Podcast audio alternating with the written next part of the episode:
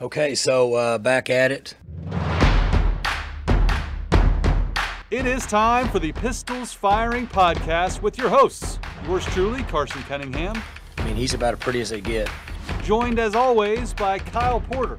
When he breaks through and gets in the open, it's over. Gone. The Pistols Firing Podcast starts right now.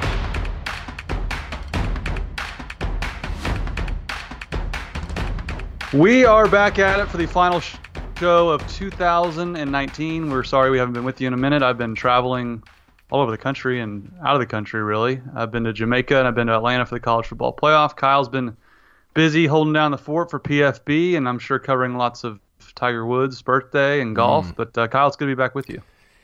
It is good, Carson. It's it's been a minute. Uh, was your Christmas good? It was good. I spent it in Jamaica. Uh, not the normal place to spend Christmas, but it was absolutely amazing. Uh, the place we were staying at felt like you were on a private island, really. So it was uh, it was different. I've never been away from home on Christmas as far as like in a tropical climate, but we we played Christmas music and uh, came back and uh, enjoyed Christmas night before flying out to Atlanta. So it was a, it was a good time, and then Atlanta was all work, no play. So I'm ready for a normal week coming up. Yeah, it's similar for me. I, I actually I took a week off. Not similar at all, actually, but similar in terms of taking a week off. Uh, I took the week off like basically right after signing day through Christmas, uh, which was nice because I feel like it's just. I mean the, I don't know. The season is such a. It's kind of a grind, and you get to the end, you're like, oh my gosh, like I'm tired, you know. Uh, like you don't really take a break throughout. So uh, yeah, I had fun with that. The kids got some soccer goals for Christmas, so I've been working on. I was like, I was doing headers last night, and uh, you know, just trying to just show off for the six year olds. And my wife was like, Jen, you know, she was like, "Did you think you were pretty cool out there doing that?" And I was like, "Yeah, I looked awesome." And she was like, "No, you didn't." She keeps you so humble. Yeah, That's so why- we she's the best. we've we've been having fun with that. Um, but yeah, Jackson and I went down to the to the Texas Bowl, OSU A and M. Drove back, got home at like three in the morning on Saturday morning. So I basically just sat and watched like eight hours of football on Saturday afternoon uh, with the kids. So it was it was fun. It was there's a ton to talk about, but uh, we can we can get into all of it. We were getting them started young on soccer. That's good. Uh, that was my life growing up. That's what I played uh, before college. So Yeah, they starting them off right. They love it. They've enjoyed it. Jude thinks he's uh, our oldest son thinks he's uh, he's awesome, and he's not. So it's uh, I get Thinks home. he's Le- Lionel Porter, yeah, yeah. He's like like Lionel Messi. he's he was like I should be in a league, and I was like why? He's like I'm really good, and I was like no, you're not. yeah, that's that's a good time. uh, okay, before we get to the MidFirst five, you want you want to talk about MidFirst real quick? Sure. Okay. Uh, OSU credit card. You can sign up. Go to midfirst.com slash pistols firing. Uh, you get a $150 bonus, which is awesome. Uh, might need that to replenish the Christmas fund after everybody uh, bought I the- do. I do. their gifts. Uh, Bursar rewards options. You can earn points. And uh, yeah, it's a cool offer that MidFirst had. Uh, MidFirst has midfirst.com slash pistols firing. And Carson, let's jump into the MidFirst five. Uh, before we do, New Year's Eve, overrated, underrated, properly rated. Oh yeah, uh, way overrated, Absolutely. wildly overrated. Wildly. Maybe the most overrated holiday of them all. Yeah, totally. I, you always had these grand plans and they never quite. It's it's always a disappointing night, is it not? It's just uh, something always goes wrong or it doesn't go. It never lives up to what you think it's going to be ever. no, Whereas I never. think Christmas does. yeah, totally. And So. I mean, I've had a million, just not a million. I've had a ton of just random nights with friends that are way better than Christmas Eve, or excuse me, than uh, New Year's Eve. And and the yeah, the allure is that New Year's Eve is going to be like the the best party, and it's like ah, not not really. It's just a more overpriced party. Yeah, no doubt. And I'm going home early this year, so I'm an olds. Uh, to the MidFirst five, Kyle. I was watching the Oklahoma State Texas A&M game in a car outside Mercedes-Benz Stadium. We were doing live, live shots for the OU uh, Peach Bowl, but I did watch. I did watch most of the game. Um, started off great. I mean, they were up 14 nothing, and we were sitting there going, "Man, Mike Gundy really knows how to get his team ready to play in bowl games. He really gets his team to care." Yeah. And then the the wheels just kind of fell, fell off, and there's a lot of ways to talk about it. But I think the most important thing is just the all of the curious decisions that were made from the head coach. I mean, the lack of carries for Chuba Hubbard, he gets less than 20. We can get into that. You can get into the Spencer Sanders coming in with an injured hand and running it on fourth down when the entire A&M defense knows he's going to run it. And it was hurried, didn't call timeout. And then probably the most egregious for me is kicking 50-yard field goals in a bowl game when it's fourth and one. Yeah. Like you're in a bowl game. Like what what are you doing? Like this this is not bedlam where you're you're always scared to death. This is a bowl game. You have literally nothing to lose. I, I, I thought the whole the summation for me the whole game was total confusion from the head coach from me. Yeah, I don't know about total confusion, but I agree on the on the long field goals on on fourth and one. You're like, what, what? you have the best back in the country, and uh, first of all, if if you're gonna run, like if you're bringing in Sanders, everybody knows you're running. Okay, don't don't try to like out Wisconsin A and M. Like that's who A and M wants to be. That that's pretty clear. Like they don't like they want to line it up. They they want to funnel everything to the middle of the field, right? Which, by the way, A and M, whatever. Like the, I don't know. Like OSU's not. I mean, they're fine. A and M's just like they've got all these like recruiting class, you know, Jimbo and all, and they're like, I, I don't know, they're fine. Like Kellen Mond's just not that good. Well, they're not the best seven and five team in the history of college football. No, no. Which is what we were led to believe with their quality losses. They're Yeah. just they're an average football team. I thought I thought it was two average football teams Yeah. going at it. I mean, Kellen Mond didn't throw for 100 yards, and uh, OSU had their own issues. But but I will say, Kyle, it did it did look like, and Gundy said this afterwards, that A and M kind of wore them down as Yeah. the game went on, Yeah, especially in, in the trenches, which. You know, we can we can mock A and M for going to the SEC all we want, but their recruiting has improved in those areas since going there. So I thought For that was a, sure. perhaps one of the biggest differences in the game, if not the. but the the enlightening thing, the interesting thing, Oklahoma State are the two fastest guys on the field. You know, Braydon Johnson and and uh, and Chuba. I mean, start the game, you're like, holy cow! Like I had all these SEC jokes just in the chamber, and then I had to just kind of, I just kind of had to dump them in the press box, like on my way out. Oh, I just I just fired them off anyway. I didn't care.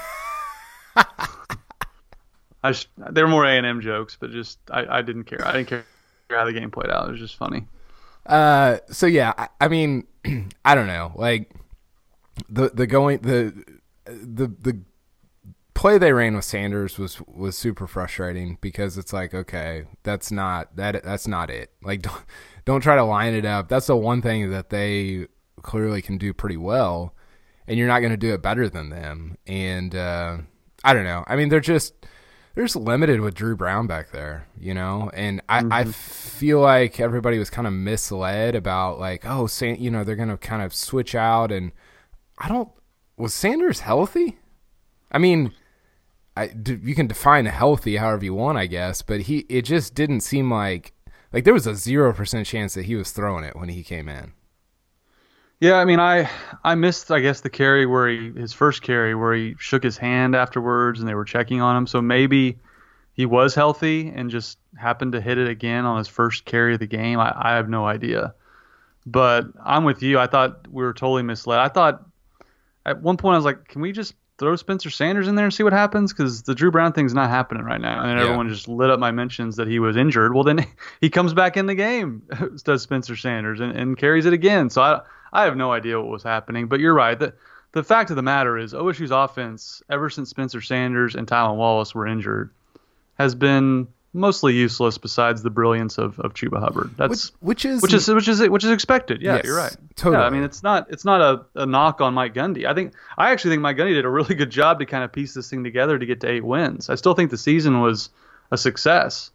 I just thought that just again it just for me it goes back to Mike not being aggressive. And it's and it's a bowl game. We've seen him be aggressive in bowl games before. That's why I thought it was somewhat even more surprising than usual because this is not bedlam. This is not you know TCU with a chance to you know improve your Big 12 record. This is a game you're not favored in with your backup quarterback and no Tylan Wallace. Just go for it. What do you? I just I hated that.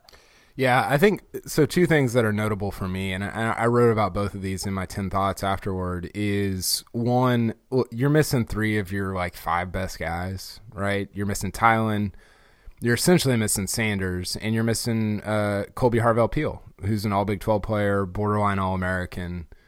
So, like, you, I mean, take away Clemson's three best guys, you take away Florida's three best guys, you take away USC's three best guys, like, or, or three of their five best they're just not. They're just you, you, you can't operate the way you normally operate, which is sort of your point of like without your best guys, you got to take some risks that maybe you don't normally take. You know, to to hang with a team that's you know they're not great, but they're at least somewhat good and and have some some bodies in in Texas A&M. And then the second point, I mean, look, Carson, last six games, every game, Oklahoma State's defense held its opponent to well below their season offensive scoring average coming into the game.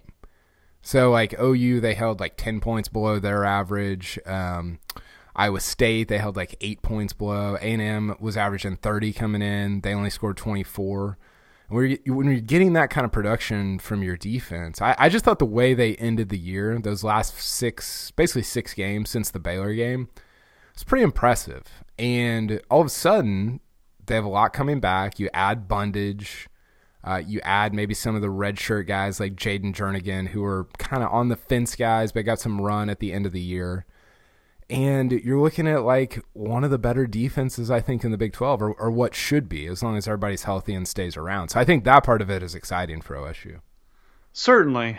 I mean, it, it's been a long, long time, maybe maybe ever that OSU's been more optimistic on the offensive side, or I mean on the defensive side than the offensive, which that can still change. You know, if Tylan Wallace and Chuba Hubbard come back, I mean then then that's a moot point. But um, no, I, I, think there's a lot to be excited about on the defensive side of the ball. I thought Jim Knowles did a really good job. Um, it's just it's just frustrating that when they finally get some productivity on the defensive side and some young talent you can be excited about, there's just so many questions on the offensive end. It just seems like they can never quite get it, you know, back to complementary on both sides. So that's that was frustrating for me. Uh, you ready for number two?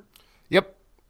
Uh, Chuba Hubbard, as I mentioned, had less than 20 carries. I think he had 19 for 156. Is that right, Kyle? My memory serves me correct. Uh, yeah, something like that. Yeah, yeah.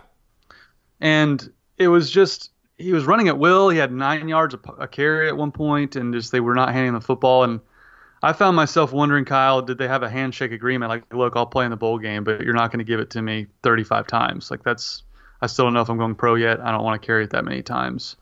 And after the game, Mike Gundy basically declares that Chuba's coming back, and they're excited to have him back. Basically, assuming he's returning, which took me by total surprise that he would be that that uh, gun ho about it. I just thought that was, and we've seen this too before, haven't we, Kyle? He, he acted like Justice Hill was coming back, did he not? I mean, I don't know. This, what, what was your take on his reaction to Chuba after the game? Uh, I think it's part of like, look, and, and this is sort of, this is sort of my take on it is you can go out and recruit some high school seniors. You can go out and recruit whoever. Your all of your recruiting resources should be poured into Chuba Hubbard and Tylan Wallace. Like those are your most important recruits right now, right? And so to me, that's part of their quote unquote recruiting process of Chuba Hubbard is whatever trying to leverage. I, I, don't, I don't know. I don't know what he was trying to do, but I don't think that that stuff is based in like fact or like reality. I, I think I think it's just like something that's said at a at a presser that is like a thing that you hope comes true, not like, oh yeah, like we talked about it the other day and this is what's to happen. I just I don't know. I don't think that's how all that went down. No, but at the same time and this took me by surprise. Uh, Marvin Wilson from Florida State by everyone's account is a top 3 defensive tackle in this year's draft. He's coming back to Florida State along with one of their best receivers. So it's not it's not crazy to say Chuba would come back. If that guy's coming back, like he's a higher rated draft pick than Chuba Hubbard is. So it's certainly not out of the question. I just I don't know. I, I never got the sense Chuba would be sticking around. And it's certainly different too, Kyle, with running backs. Like there's just there's a shelf life there that there just isn't at other positions. So I again I would be surprised if he came back, but I, I certainly um I'm not as in total denial as I am after, watching Marvin Wilson say he's coming back. That that still stuns me that he would do that. But what's your what's your official prediction on on Tylan and Chuba? Uh, December 31, 2019. I say both go, and and again for very different reasons. I think what more can Chuba do at OSU? He just ran for the 18th best, you know, yardage in the history of the sport. I mean, he's put everything on tape he, he can do. I mean, unless he just loves school and loves Stillwater and, you know, maybe has a girlfriend on campus, I don't know. But I think he's gone. And I, I think, would it serve Tylan Wallace better to come back in terms of the pecking order of the NFL draft with wide receivers? I do. But I, I can't get over the fact that his twin brother had to retire with knee injuries. Yeah. He's one he's one more away from being on that doorstep himself. Yeah.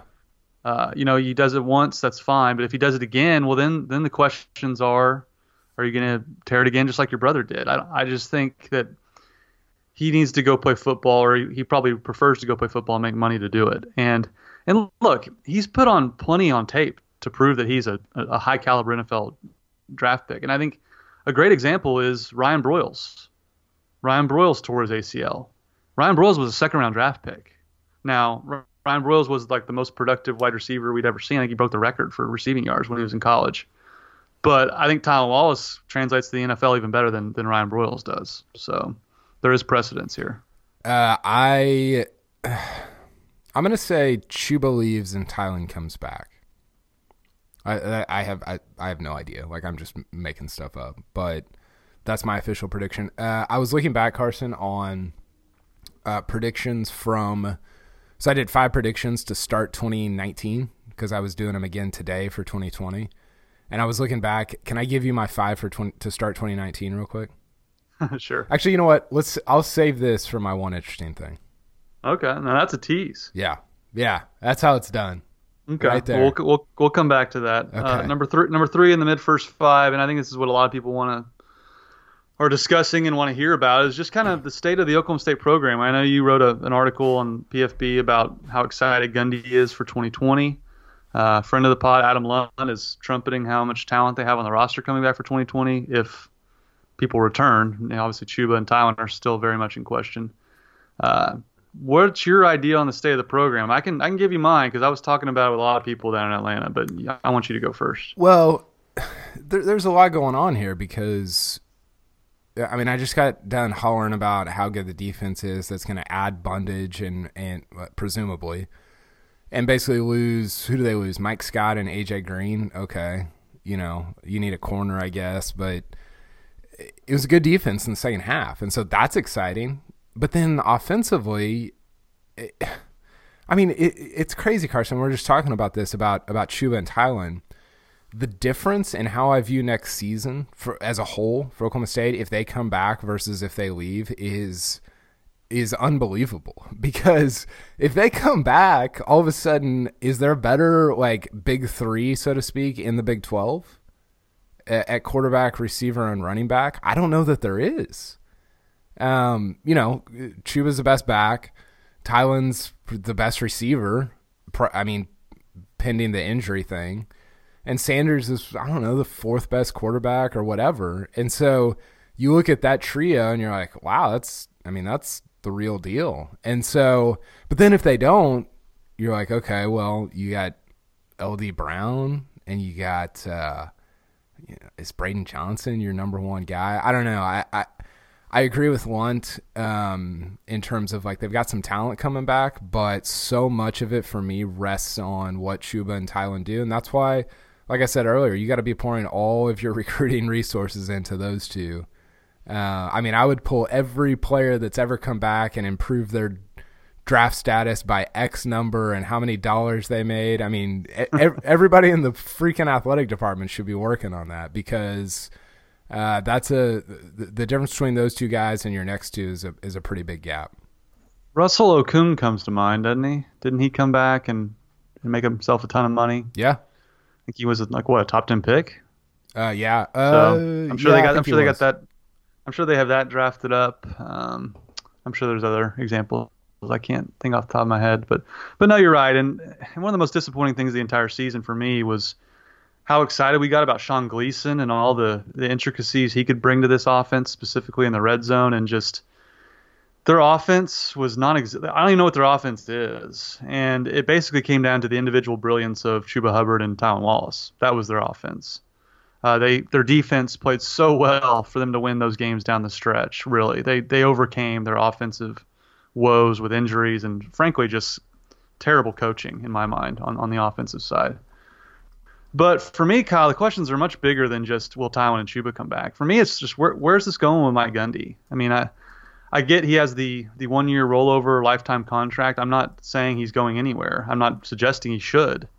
I just I wonder why a coach who makes five million dollars is ranked 41st in recruiting. I just all you got to do is look at the college football playoff. Like recruiting absolutely matters, and I don't know. To me, you brought up several weeks ago the comparison that one of our readers made that OSU is actually Iowa. I'm ready to take a step further. I think Mike Gundy's Kirk Ferentz mm. 2.0. I mean, a guy who's been Kirk Ferentz has been at his alma mater for 20 years. Gundy's been at his 15. Uh, it just appears that, to me, the days of OSU threatening to win the Big 12 are close to being over, or they've been over. I just I don't know if they're coming back. I guess is what I'm trying to say, because they just they don't recruit well enough, and if you don't have a first, second, third round pick at quarterback, and maybe Spencer Sanders will prove to be that you're just not good enough. And Iowa basically wins seven, eight games. They're a good team. Uh, they make bowl games just like OSU. And the benefit Iowa has is they have an imbalanced conference schedule where they don't play the big boys in certain years, to where they can get to 10 wins much easier than Oklahoma State can. O- OSU and Mike Gundy don't have that luxury. And right now they're ranked behind TCU, Iowa State, Kansas, West Virginia in recruiting before I even get to OU in Texas. And look, I know every class is different. You can say, well, they recruited more offensive linemen this year. They've been in the 30s and 40s for four, five, six years now. That's the, that's the, my main my main issue, I guess, is my main point here is the recruiting's getting worse despite all of the success that they've had. And why is that? Well, it appears to me that Mike Gundy just doesn't want to put up with it, doesn't want to wait at the 11th hour for a big time recruit. And how many times has he pulled offers from kids who take up their visits? that shows you right there that he's just ready to move on down the road, get his guys in early, and less fuss the better. And I, I just think OSU deserves more than that. I really do. And I'm not the only one saying that now, Kyle. I think there's people up in Stillwater that feel the exact same way I do. That's interesting. You mean people like within the athletic department or what? Uh, maybe, maybe, maybe, maybe uh, other people too. I don't know. I want to be more vague than that. okay, okay, that's fair. Uh, uh, I don't know. I mean, do we have six hours to to like talk about this? I mean, look, like, here's the funny thing: like, none of this matters ultimately in life, right? but it's so freaking fun to talk about and to try to figure out. I was thinking about that. The I was thinking about that during the when I was watching Ohio State, Clemson, and OU LSU. I was like, what, what do we like? This is also just just nonsense, but it's so fun to try and solve and figure out. And I don't know. I, I just I enjoy all of it a lot. I guess is what I'm trying to say. I, I think um, I I don't know. I, I was a little bit swayed during the uh, the the the semifinal games to the side that just that argues like you like basically it's whether you have an elite quarterback or not. Like that's all it comes down to. Um, now, I I think what Alabama has proven is that you can be good without an elite quarterback, but you have, you have to have like top five classes, which is just a non-starter for Oklahoma State. Like that just will never, ever, ever happen. Period. Whether Gundy's there or not, and so I think the thing for me that that kind of bothers me is they should be the the the the recruit like the class rankings and whatever like once you i don't know when you're is there a difference between being 38th and 33rd i don't know maybe. There is a difference between like having um difference makers like like Trace Fords right? Like they need another Trace Ford or two a year. And i think that that's the part that it's like man the thing that bugs me is that like it's the and we talked about this after the OU game. It's the easiest thing to solve. Gundy's done all the hard stuff, like all the infrastructure and the systems. Like that's the freaking hard stuff. Like that takes years and it takes trust and it takes a ton of different things. The easy part is putting in the time and effort in recruiting. Like that's what it's just it takes time and it takes effort and I think they're unwilling to put enough of those things in to get a couple more guys a year that can make a difference. But again, going back to the the quarterback thing, I I mean I, I think I think Sanders is going to be really good, and Illingworth after him. You know, I think you could be on a run now of like four or five years of really good quarterback play, to where maybe it buries the the recruiting narrative for for another few years. I, I don't know. What do you think about the the quarterback thing? It certainly might. I mean, if Spencer Sanders turns into, you know, Russell Wilson light, you know, a, a top three, four, four round pick and quarterback, well then yeah, you can you can challenge for the Big 12. I just I question whether they can around him. Do they have enough talent everywhere else? I mean, I know their defense looks like it's got a lot coming back, Kyle, and they they played really well last year. But are we ready to say that OSU is going to win the Big 12 because of their defense? I'm certainly not. No. I mean, they, got lit on fire by Baylor, and Baylor's offense is is efficient but not outstanding. So I don't know. I mean, to me, it's again for me. It, obviously, they think they have their quarterback in Spencer Sanders.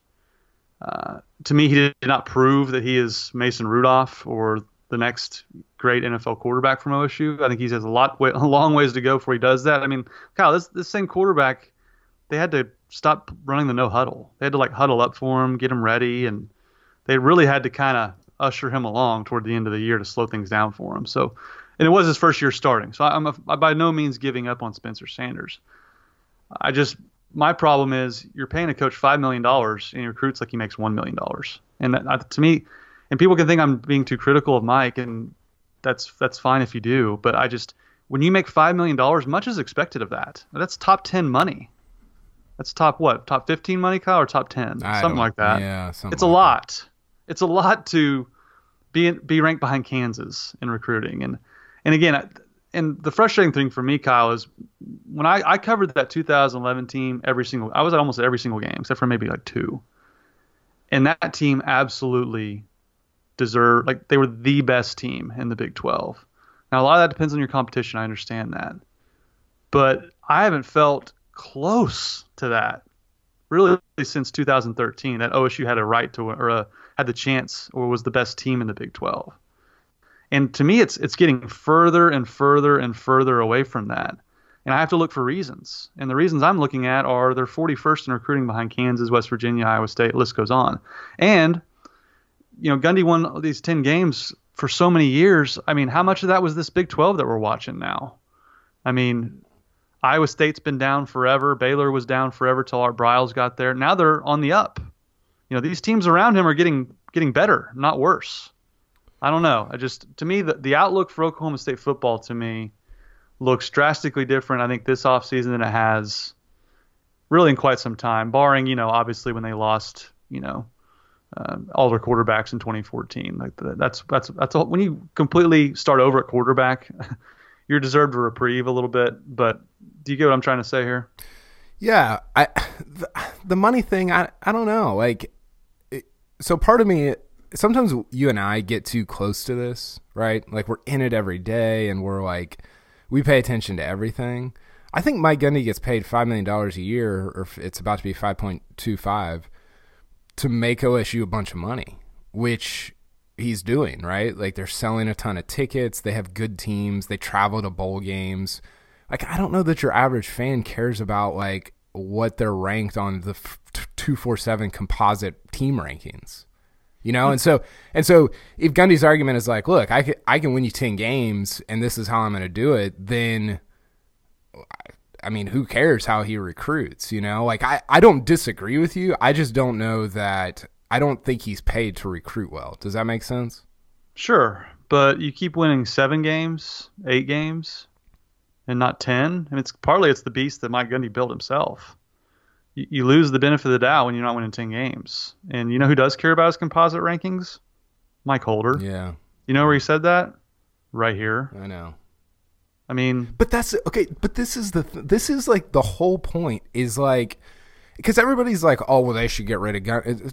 Like get get out of here. Like first of all, it will never happen. Second of all, it'd be really dumb. It's not a. It's they're making so much money. Like they're doing. They're they're so financially successful that the like taking on the risk of bringing in like a new coach plus having to pay off Gundy's whatever.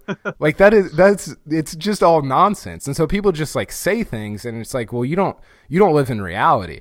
The part for me is like if I am somebody's boss and they are doing a ton of things really well, but there's one area that they really need to work on. Like I'm to like push in that area to make them and the organization and everything and, and, and the whole thing better right? Like if Marshall is like really good at everything, but he's uh, terrible with like punctuation or something. I, I don't know. He's not. He's he's great at punctuation. But if he is, I'm gonna like talk to him and coach him and like like try to push him along to make him better at punctuation so that the the product as a whole is better. That's the part where I'm like, just press in this area, funnel money in, hire more people give Gundy a pep talk every day. I don't, whatever, and make it happen. Like, you, I just, I don't know. Like, they don't need to blow the whole thing up. They just need to improve a lot in an area where they can improve. Sure. I agree with that. And my, my last note on this is Mike Gundy acts like he has to sell ketchup to a woman in white gloves. I know. This this annoys me. And and I actually heard this point on the radio. I don't give him credit. Uh, Sam Mayes on 107.7 The Franchise. I know, I know some people think Sam's just like this OSU hater, but no one wants to see OSU Im- improve and win at the level that you and I are talking about more than him. He played there. He has a different level of pride in that program than you and I do. And he, one, of, I must have missed his initial discussion of the game, but he was just very casually and calmly talking about how great of a place Stillwater is, how great of a college town that is, and how many great people are there. And I would add to that that you walk around OSU's campus, they're an athletic, they're a freaking athletic juggernaut when it comes to facilities. You have so much to recruit to in Stillwater. It is not a metroplex, I grant you. But how many people have visited Stillwater and left saying, you know what, that town's not for me? Less than the ones that say, that place is awesome. I want to go to school there. And so I, I just feel like he has a great product to sell. And he acts like he doesn't. He acts like he's in the outskirts of Pullman, Washington. You know, he acts like he's in Corvallis, Oregon. He's not. Like Stillwater is a great place to go to school. You and I went there. That's all I'll say. He has a great product to sell. He makes a ton of money to go sell it.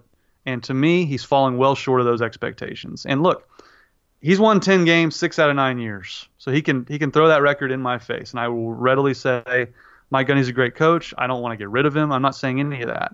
All I'm saying is man, you're just leaving money on the on the table here. You're just there's so much more you could do, and it just it appears to me that he's kind of set in his ways and doesn't want to put forth the work. That's just that's frustrating for someone who went to school there and, and covers the team because Oklahoma's taking me to big time bowl games. I, would love for OSU to take me back to the Fiesta Bowl. You know, I I get benefit out of OSU being great too. Mm-hmm. So maybe I'm being selfish here, but I don't know. I just those are my thoughts on the state of the program and where things are heading. Yeah, I mean, the quote I went back to during Ohio State Clemson, as I watched that, I went back and found it because I just wanted to read it and get frustrated again. He said this in 2015. He said, We win 10. I've read this on here probably 10 times now.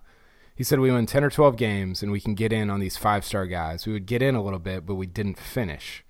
So, right, wrong, or indifferent, we've gone right back to know your area, find out who's out there, this is what we're looking for to fit our system. Do they like to play football? Do they have respect for themselves, which gives them a chance to be successful? Do they fit what we're looking for? Do we believe in them? If so, we're going to go for them.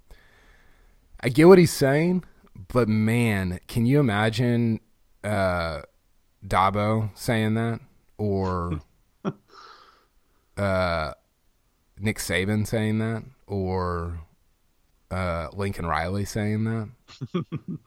no, those guys are willing to play the game. It just to me it doesn't seem like Mike is, and and I think he's been burned in the past. You go back to Perrish Cox getting suspended before the bowl game. Perrish Cox was a highly rated recruit. He turned into a head case and a, a problem for Mike. He's left at the doorstep from other higher ranked recruits, and that, that illustrates that quote he's saying. He's saying, you know what? I'm tired of dealing with that crap.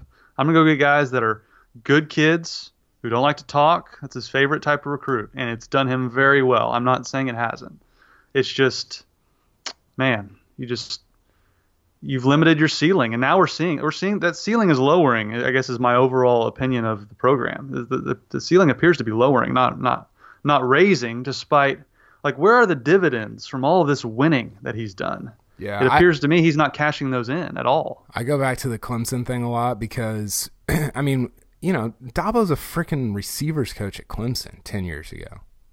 Another college town, Clemson. Another town viewed as a Stillwater, essentially. He's, South Carolina is a very similar state to Oklahoma. Two major cities, very rural areas. Yeah, and like, look, I get it. Like, Clemson's got a better legacy than Oklahoma State, but it, it's not like they're Michigan or you know Bama or anything like. They're not even like Auburn. I mean, they're not. They're not a blue blood. Yeah, they're, they're not. They they've they've had a very like bumpy thirty years since they won the title in the early '80s, and Dabo went there and was like, you know what, screw it, we can be the best team in the country, and now they are. And I think it.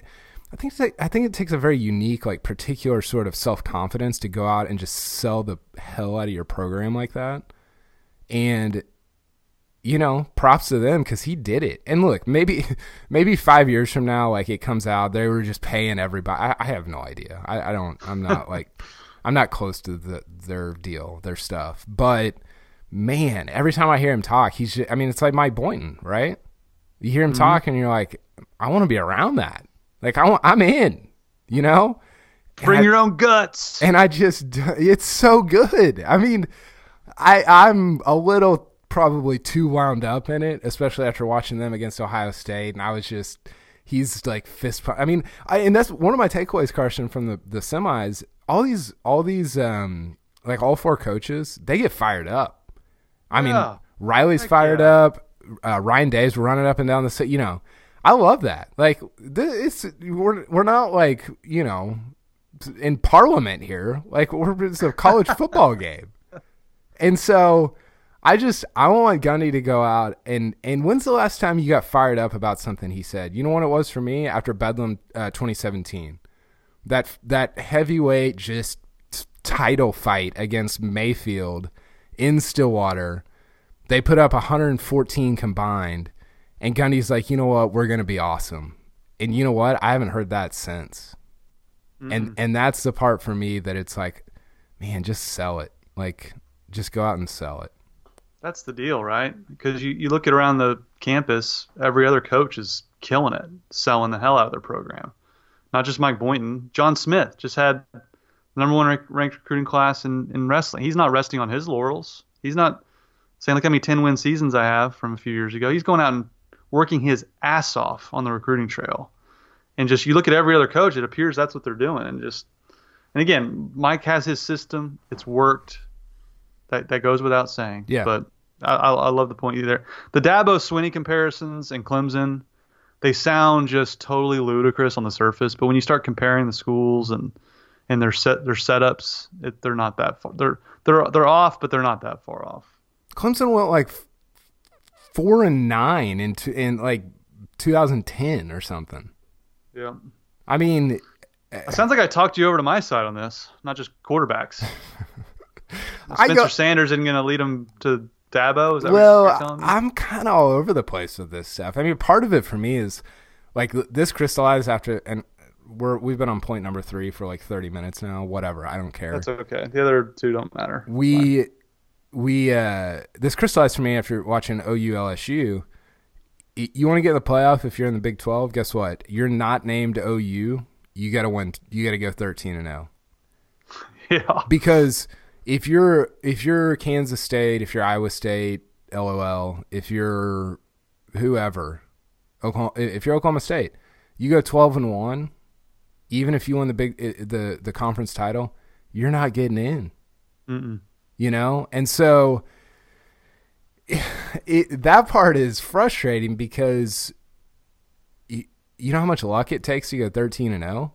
I mean, think about how good that 11 team was and they went 11 and 1 you know 12, 12 and one after Stanford. But um, Big Twelve team hadn't gone undefeated since 2009. Yeah, Texas. it's it's it's it's so difficult, and they are not going to get the benefit of the doubt. And that doesn't mean like a Pac-12 team's getting in. They're just going to start putting Big Ten and, and SEC teams in, right? Like those are Maybe the, that's maybe that's why Gundy's not trying in recruiting. the those are the teams that are going to get the benefit of the doubt, and that's OU's fault. But you know, they they go to these games and they're just not as. I mean, LSU was just a lot better, and their quarterback plays better too. I, I think that is an important point there. But uh, yeah, You, if you if you're- think? if you're You Oklahoma, think? yeah, barely. If you're Oklahoma State, your path to to the uh, to the national championship is uh, it's it's as bleak as it's been in a long time. Yep. No doubt. Uh, do you want to move on, or you want to keep going? Uh, no, we should move on. Well, we're staying within the Gundy family on number four. Uh, I missed this because I was out of town. Gunnar Gundy's walking onto OSU and he's sitting out a year. He's redshirting as like a high school senior. Uh, yeah, it's like a it's like a uh, gap year or something. This is this is not good, Kyle. Well, what does it mean? Like, I don't get. I don't like. What do you? He's why, obviously trying to separate his eligibility from Illingworth?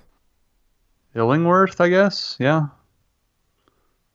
I don't know. It just, I don't know. It's a weird deal. To me, it just sets up as just one of those father son nepotism situations that you just try to avoid that never seem to end well. So is is he like their 2021 like quarterback recruit? I don't think so. I think he's just a walk on. They have three of those on campus right now. Well, but it no, but what I'm saying is like, so they recruit. So they've got uh, Costello for for 19, Illingworth for 20, and they haven't like the like the next class. Would he be the the like would he slot into that quarterback recruit position? As a walk on, sure, but they better sign someone to Well, a that- scholarship that, has four stars next to his But name. that's what I'm that's what I'm asking you. Like, do you think they no, that, that can't be. do you think they still will? No, no, no. Like, yes, I think they will recruit a quarterback. Because look, look, Gunnar Gundy was a great high school player.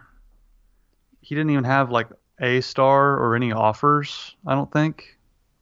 So, God love him. He's a member of the family, but he's not good enough to play at Oklahoma State Well, then why is he delaying it a year? because he thinks he is, and I have no problem with that. Uh, maybe maybe his father said he's good enough to play. Maybe that's what happened. But that might be the end of this podcast if that happens. I can't. I can't wait until they they just don't even recruit a 21 quarter like a 2021 quarterback. oh man, that that would like uh, I can just see it in the future, like the, the courtroom of an, uh, the first, the biggest class action lawsuit against state nepotism in the history of Oklahoma. Like OSU fans filing a grievance with Mike Gundy for starting his son at quarterback. Over like, like- Shane Illingworth. who used to be who used to do the courtroom thing on ESPN? Was it Mark May and Lou Holtz? Oh yes, yes, yes. It would be like that, but with me and you. yeah. Uh, I mean, it's a it's a weird deal, isn't it? But to me, it sets up like Mike's told him, hey, if you delay it a year, you can you can come you can come play when Illingworth's gone. Hell, what, what's the matter to me? I got a lifetime contract. I'll have, I'll have a year left on my deal. I'm I'm ready for that. Uh, so there will be a press release on Friday, January two, because it's they have to decide within seven days whether to tack on another year to his contract, hmm and they will, and uh, people freak out. Oh, shouldn't roll it over. Make him earn it. Make him prove it. Take away his raise from last year. He gets he gets a bug twenty five every year. Just just extra just tack it on.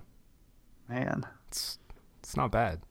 yeah, it's a great gig. I mean, he he deserves it. Don't get me, Yeah. for all the negatives I've brought up, and people listening know that what we think about Mike Gundy, right? Like, he's done an unbelievable job, and it, it, things can get far worse if he were to leave and they hire someone that you know flames out. But anyway, we're just trying to light a fire under Mike Gundy. I hope he listens to this. Maybe Gunnar does. Sorry, Gunnar, but. But I, I want to see If Shane Gun- Illingworth If is what I want Gunnar's if Gunnar's listening, uh, one great great season by the way, Stillwater. That was a that was a, Unbelievable. that was cool. And two, take the part from like t- twelve minutes ago. Just clip like the five minutes where Carson and I were yelling, and just give it to your dad. or don't. Please don't give it to your dad. Or put it put it on a loop in your locker. That'd be like good motivation wouldn't it? Like baker mayfield how he keeps those names on the locker. That'd be good motivation. Uh, but no look like i think we all expected him to walk on right? Just to me the curious thing is the delaying it a year. That that's wild to me. I Yeah. just i don't understand it and i'm i'm grasping for reasons to understand it. Yeah. No, So- I, I agree. Okay, uh, let's move on Yeah, Point num- five Number five, all decade team. Can we do this off the top of our head? I we didn't we didn't prepare one. Um, really good. You know, we talk about Mike Gundy preparing for games. Uh, us preparing for podcasts. Might not be top shelf right now. Can we do it off the top of our head? i think so I think so too. We don't have to. Quarterback, quarterback Well, we don't have to do like a. We don't have to do like left tackles and stuff, do we? No Okay. Uh, Weeden. yes running back Uh, can I can I go uh, can I go Joe Randle and Chuba? Mm, I'll allow it. Okay. I was kind of surprised to hear you say Randle. He was going to be. You put out a tweet asking for most underrated players who wouldn't be on the list. I I was going to say Joe Randle. 'Cause he's kind of behind the the Kendall Hunter. Kendall Hunter counts, right? He played in 2010. Yeah. Now that I say it, Justice Justice is in there too. Ugh, that's tough. Yeah, Justice had a great career. I just Randle to me is going to go down as one of the most underrated players in school history. Yeah, And he, he was sure. so good. He was he really was the lifeblood of the, that 2011 2012 stretch. Yeah. 2010. I mean, Yeah. he was just awesome. Yeah. He he Um, was there. He was. I mean, Blackmon got all the accolades, but when they like, I mean, when they needed stuff, they went to him a lot. Mm-hmm. He was great. Uh, wide receiver, Blackmon, and who else? Uh, Blackmon and got to be uh, James Washington, right? Yeah, I guess Dez doesn't qualify. No, Dez was gone in, in ten. Yeah, That's true. Yeah, that's a pretty easy. They both won Biletnikoffs. That's pre- that's pretty easy. Uh, tight end slash cowboy back. that they don't throw to. Johnny Uh, Woods is he on the? Is Johnny Woods still on the team? Did I miss that when I was in Jamaica? Does he still play football? Uh, I don't think he can fit in the portal, so I think yes, he's still on the team. Got to be tight end. Jarwin. Yeah, They that's didn't, they didn't throw, they didn't throw him the ball, but he's playing in the NFL still. who was the. uh Yeah, they. that kind of sums it up, right? Yeah, right. Who was the who was they didn't have a cowboy back on the on the eleven team. Um, this is great radio, by the way. Yeah, that's. It, we can probably go with Jarwin. Yeah, Tracy, Tracy, you could put Tracy Moore there, maybe.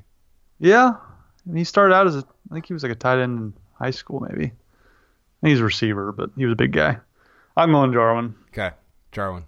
Caught a touchdown in the Alamo Bowl. Uh, I think that's the only one I remember. uh, defensive end. I'm going Jamie Blatnick. Yeah, that. Yeah, yes. He was an absolute terror off the Mar- edge. Marcell Ateman could be a tight end. Well, if we're making our own team, if if this was NCAA, we'd just sub him in at tight end, wouldn't we? Uh, yeah, Blatnick at, at D, uh, are we going two defensive ends? Yeah, we should. Um. Uh, oh, Emmanuel Ogbah. Yeah, Duh. yeah. Ogbah. I'll, Uh, defen- how does Gundy Agba. say? um, defensive tackle. Uh, Vincent Taylor. He was so good. Yeah. Still playing in the NFL. Yeah. First guy that came to my mind was James Castleman. Okay. Does he have the accolades to back that up? yeah. All decade team. Yeah, the uh well Rash- Richetti was on uh, the 11 team. He's defensive end. Yeah. But we didn't cons- we didn't uh, It could just be D lineman, I guess. Yeah, we're just we're just making this all up as we go. This is pretty impressive off the top of our heads, though. Yeah. I will say. Uh Orie Lemon had 133 tackles in 2010, by the way. He did. Yeah. Whoa. Uh, Richetti had uh, Ugo Chinasa is really good too. That those like 10, 11 defenses were like those are some pros, Yeah, Hugo Chinasa was good. some professionals. Um, so we went we went to who Vincent Taylor and and Castleman. Yeah, I'm not entirely sure it should be Castleman. though. Castleman feels a little shaky. Yeah, we just remember the check engine light. Calvin you know? Barnett, remember him? Ooh, that might. I'll go Calvin Barnett. I like that. He was awesome. Um, Linebacker. Manuel Agba had 12 and a half sacks in 2015. That's f- filthy. Yeah, he was incredible. Uh, I, well, in honor of Gundy, I got to go with Orie Lemon. No, Yeah, I guess. uh, Shaun Lewis. Anyone? yeah, Shaun Lewis was great. He needs to be on there, right? The the the you, well, this is hard because you start getting into like the um like who's what's a linebacker, what's a safety, all that stuff. Because You talking got about who? huh, well, you've got like uh like Jordan Sterns, right? Yeah, safety. Well, but like you could kind of play him a linebacker. I mean, yeah. No, no, you can't. He's a safety. Okay. Come on now. Okay. Okay. You can't make this up on the fly. Well, we that's that's literally what we're doing is making this up on the fly. Well, he got a linebacker. Orie Lemon, Uh, yeah, yeah, Shaun Shaun Lewis. yeah. I think that I think that works. I'm like I'm like looking at all I the. mean, Shaun Lewis was like first team All Big Twelve. I mean, Orie that's- Lemon Orie Lemon had 133 tackles in 2010. Did I already say that? I think I did. Yes, you did. It's Okay. crazy. Okay. Maybe that's why Gundy still talks about him. did you see that picture of him at the bowl bowl game? He should have captioned it "My all-time favorite player." Me and Orie Lemon. I did not see it. Oh, it was great. Uh, Ryan Simmons was really good too. Ryan Simmons was good. Uh, okay, so cor- corner and safety are, are hard. They're like legit difficult. Well, corner Justin Gilbert, top five pick in the draft. Okay. All everything, all Right. American, all everything. Right, but but who's the other corner? Um, I think you got to go Kevin Peterson, don't you? Yeah, I guess. I mean, Brodrick Brown. Brodrick Brown was a first team All American, I think. Yeah, he had five. He was picks. definitely first team All Big Twelve. He had five picks. But how much of that was like your team's ranked third in the country, and we got to put guys on the team? If I'm going pure player, I think I would go with Peterson over Brodrick, as much as uh, stud as he was. Man, that that thirteen defense was just a joke. Mm-hmm. It was it was so good. Gilbert had seven picks that year. Caleb Levy, Levy, excuse me, Caleb Levy had uh, four picks. Yeah, he was everywhere. That's wild. Uh, I think corner and safety is pretty easy. Uh, I go Gilbert, Kevin Peterson, Markel Markel. And Jordan Sterns. Yep, Yeah. I think that's hard to argue. No Ramon Richards. I'm sure we're no Ramon. He'd be the he'd be the comedian on the team. Uh, We- we that's a pretty good list. It is a good list, especially Top like heads. just yeah, just doing this on the fly. I wonder if there's somebody from like I wonder if we look back and we're like uh, uh, yeah, Kolby Peel should be on that. Kolby Harvell Peel should be on that team. But like we would have to do it like 5 years from now. Yeah. You know, because like his his career's not done. I don't know. Do you think there's anybody like that on the last couple teams? Tyron. no, I'm just kidding. Uh, I'm sure there's like, I'm sure there's uh, a few. Tre Flowers? Uh, Trace Ford, I think, is the guy we're going to be talking about. That guy's going to play on Sundays. Yeah, Tre Flowers is pretty good by the way. Tre Flowers is everywhere in, in Seahawks. He's awesome. Yeah. Maybe Tre Flowers needs to be on this list. That's what I'm saying. Yeah, you're right. I mean, uh, the NFL can kind of skew it. Like that's why Jarwin's on the team. I think. know, I know. But no, that's a pretty good list. Uh, that'll round out our, our MidFirst five. You ready to do uh, unis? Yeah, let's do unis. Let's uh, let's talk about Chris's.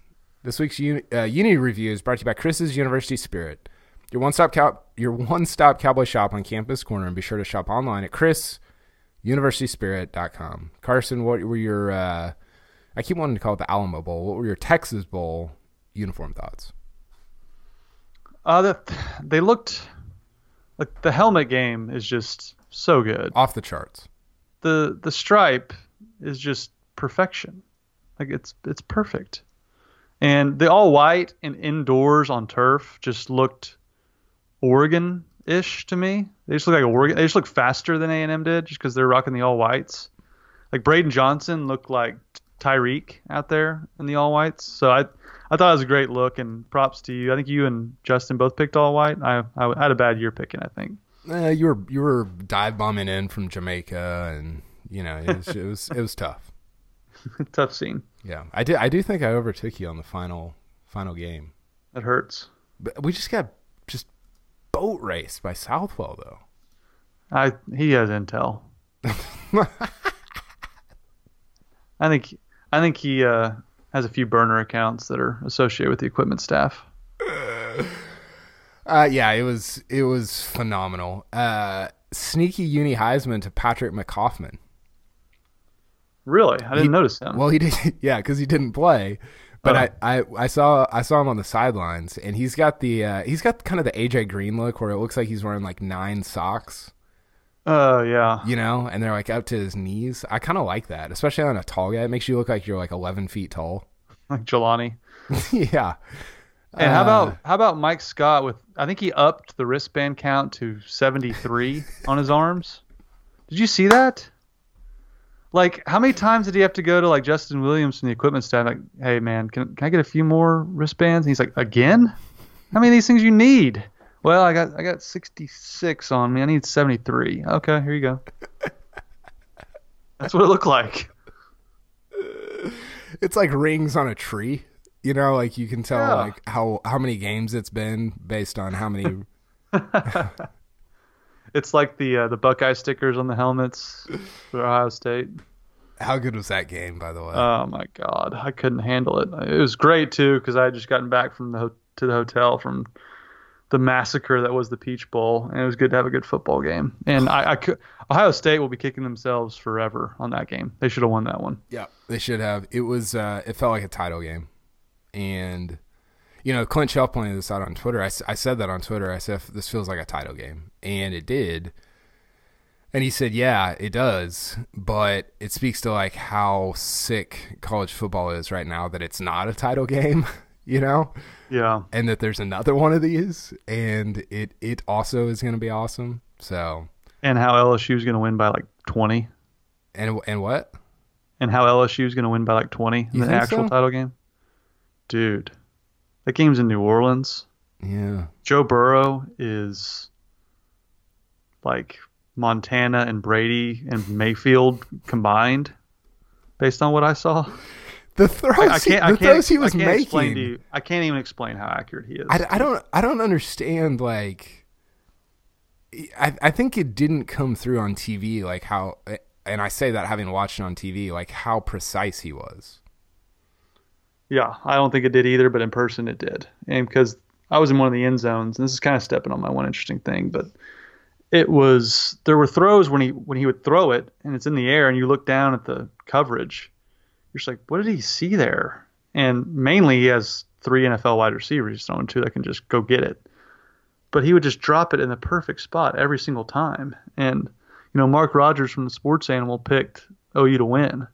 I, I picked it a close game, so I'm not calling him out on that. He said he picked it. He picked OU to win. And when he got off the air, he watched Burrow warm up, and was like texting people like, "Uh oh, like I've never seen that." Like his warm up was just.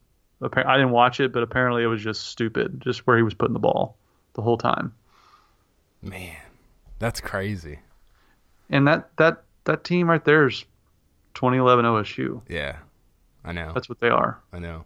Yeah, because people are like, "Oh, their defense is slip." It's like, yeah, because they're they've they're 17 possessions a game because they score all the time. they scored 49 in the first half. Yeah, like you, of course, yeah, you're gonna give up like 25, sure. Like you just, it's gonna happen. So, uh, okay, well, let's get to one interesting thing, but um, we need to hear one more time from MidFirst Bank. Bank with a winner, just like LSU, 14 and L. JD JD Power highest satisfaction score for the second year in a row. MidFirst, that is, not LSU. Uh, and the Oklahoman Reader's Choice Award, Best Bank for the sixth year in a row. Best Mobile App, second year in a row with the Oklahoman Reader's Choice Awards. midfirst.com slash pistols firing. MidFirst has been awesome throughout the fall, and we have enjoyed our partnership with them. So, uh, Carson, what do you got? One interesting thing. Well, let's take a trip back in time to 2011. Mm. OSU had done everything in their power to play LSU in the national championship game in New Orleans, I believe it was. I think it New Orleans or Atlanta. I can't remember. But um, I thought Oklahoma State, if they played LSU, they would have beat them and beat them somewhat handily, in my opinion. And then I go to the game this year and watch LSU basically turn into that 2011 team on steroids with those receivers that they have. And it, it could not have been easier to see how far away OSU is from that type of game. Obviously, we saw how far away OU is too, but it just watching that was like, wow. In 2011, OSU could have beaten LSU. Now look at what they would have to go up against. Like that, they would lose by 50 points and a half to that team. Wouldn't even be close. So I mean, that, to me, that that kind of illustrates where I'm at with where OSU football is now versus.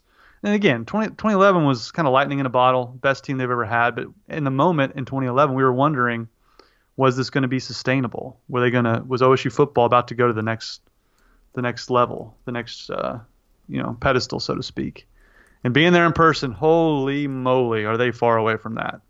Not that, I'm not saying they deserve to get there or ever will get there, but it was. Whew, Yeah.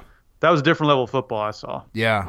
Uh, I mean, the big. It's been a tough week for us with the Big Twelve stuff because the game I watch, I don't know if the All Big Twelve first team can like rolls with O- with uh, LSU in the Peach Bowl. Absolutely not. I, I just I, I don't know. I don't know. I, I think that, and again, it's a quarterback deal, right? Because like you play Mississippi State in a bowl game. I, did they even make a bowl? I don't know. Whatever. You play South. They Car- lost to Lou- they lost to Louisville. Okay, you play South Carolina. You play South Carolina. You play Tennessee, and then the SEC stuff becomes like, I just, I, I just, I think it's a quarterback thing.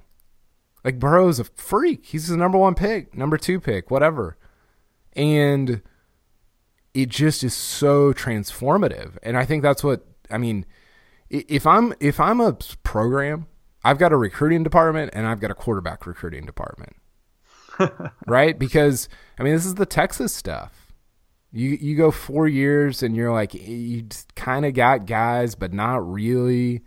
It's just it it is paramount, and for an SEC team, it makes you unbeatable. Um, and for a Big Twelve team, you know you got to have it to win the league, and that's what OU had this year. But then you throw their guy out against LSU's guy, and it's not even close.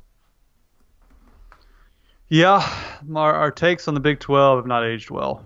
No, no. Not good well at all. Iowa State got absolutely destroyed by Notre Dame. That was that was like uh, That's not shocking. not for you. That was that was hard to watch. That was like that was like watching an assault.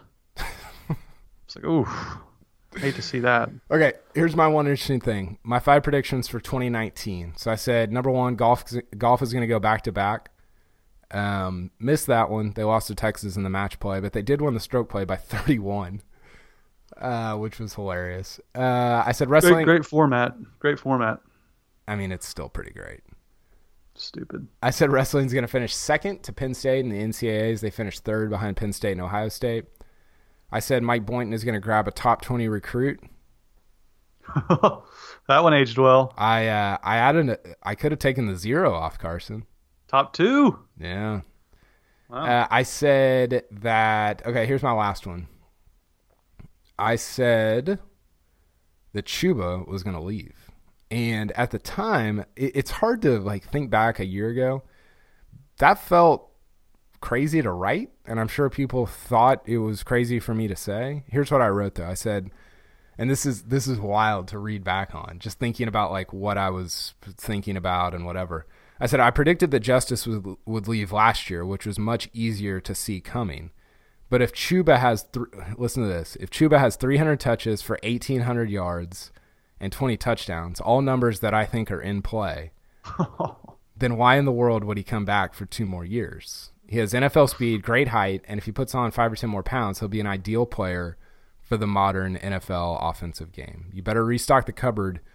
You better restock the running back cupboard quickly because the NFL is coming for everybody. Well I, done. I thought the the eighteen hundred and twenty was like it like I like closed my eyes typing it because it felt outrageous, and then he just and then he just blew past it. Yeah, that's a great call by you. That that almost that almost overcomes you picking Josh, Josh Cooper to have more receiving yards than Justin Blackmon in 2011. Almost. So you've been PFP Nate the whole time. It's been you. That's that one's locked in the vault, and you can throw my oh you will keep it a close game with LSU in the vault, that same vault too. that was unspeakable. Oh, Okay, one more time for 2019 for the decade. Uh, let's hear from Chris's, we'll come back and uh, put a bow on this. Chris's University Spirit on Campus Corner in Stillwater, Oklahoma is proud to be your one stop cowboy shop since 1986 and proud sponsor of this podcast, Pistols Firing. They specialize in custom printed Oklahoma State apparel and merchandise and pride themselves on their excellent customer service. They also offer a full line of custom Greek apparel and can even outfit your Little League team head to toe. They're located at the corner of 3rd and Knoblock on historic Campus Corner. You can follow them on Facebook, Twitter, and Instagram, and be sure to shop online at chrisuniversityspirit.com. Shop Stilly, shop Chris's University Spirit. Okay, Carson. Any last uh, any parting thoughts for the decade, the 2010s? Uh, yeah, it's been a it's been a whirlwind. I mean, that, that started off with the 2011 team really making history and really kind of making you reimagine what was possible at Oklahoma State in terms of football. Uh, and just it's been kind of a wild ride ever since, and uh, it's been fun. And to me, it, to me, it's really encouraging where basketball is heading for the new, next decade. This past decade was a lost decade. It really was. And I think Mike Boynton has it on track to make it maybe the best decade we've had since the, the 90s, early 2000s. So it's a it's a exciting time, and it's a, New Year's always a time for reflection, but it's also a time to look forward. I, I can't wait for basketball. Yep, I am with you. This site, this podcast didn't exist uh, this time last decade. Who knows if it'll exist this time next decade, 2029. We're talking about how Gunnar Gundy won two Heisman's in Stillwater. Sign me up. Uh, but it has been it's been a blast. Like you said this about going to the Peach Bowl, you know, OU football or just your job essentially is taking you to all kinds of places, meet all kinds of people. It, it's a ton of fun. And I, like you, am hopeful that that continues with, with both basketball and football. I'd love to go I'd go cover a Final Four. Come on, you know, go cover go cover a regional final, a Sweet 16 in basketball. That'd be the best. That'd be. I mean, I haven't even like thought about doing that, and uh, I that would just that would be uh, that would be a thrill. So. Uh, it's been obviously fun to do this with you. Covering Oklahoma State sports is uh, is always interesting, always enjoyable. So uh, yeah, thanks for a great year. Do you have any Do you have any good New Year's resolutions? New Year's resolutions. No, I don't ever do those. Yeah, Maybe I should. mine. I told you before the show was to get my uh, TSA pre-check done. I have it. It's worth it. Um, don't say it too loudly. I don't want too many people to do it. So we want that line to stay small. No, no free ads. We should we shouldn't be Yeah. giving out free ads. okay, Carson. Happy New Uh, Year. my my New Year's resolution is to uh, not miss as many pods as I do with work and everything else gets in the way. I'm gonna try and try and be a better pod partner. Yeah, well, we, you we'll, we'll schedule better. You've been you've been doing the rundowns. It's it's gotten better. It's it's far better than it was this time two years ago, even a year ago. So Cool. it's been fun. Thanks to everybody for listening. Uh, if you have time, go rate and review it on iTunes. That that helps us out. And uh, yeah, we're still looking for a couple of uh, of partners for for 2020. So if you're interested in sponsoring, holler at us. Pistolsfiringblog at gmail.com. And thanks for listening. Have a happy New Year.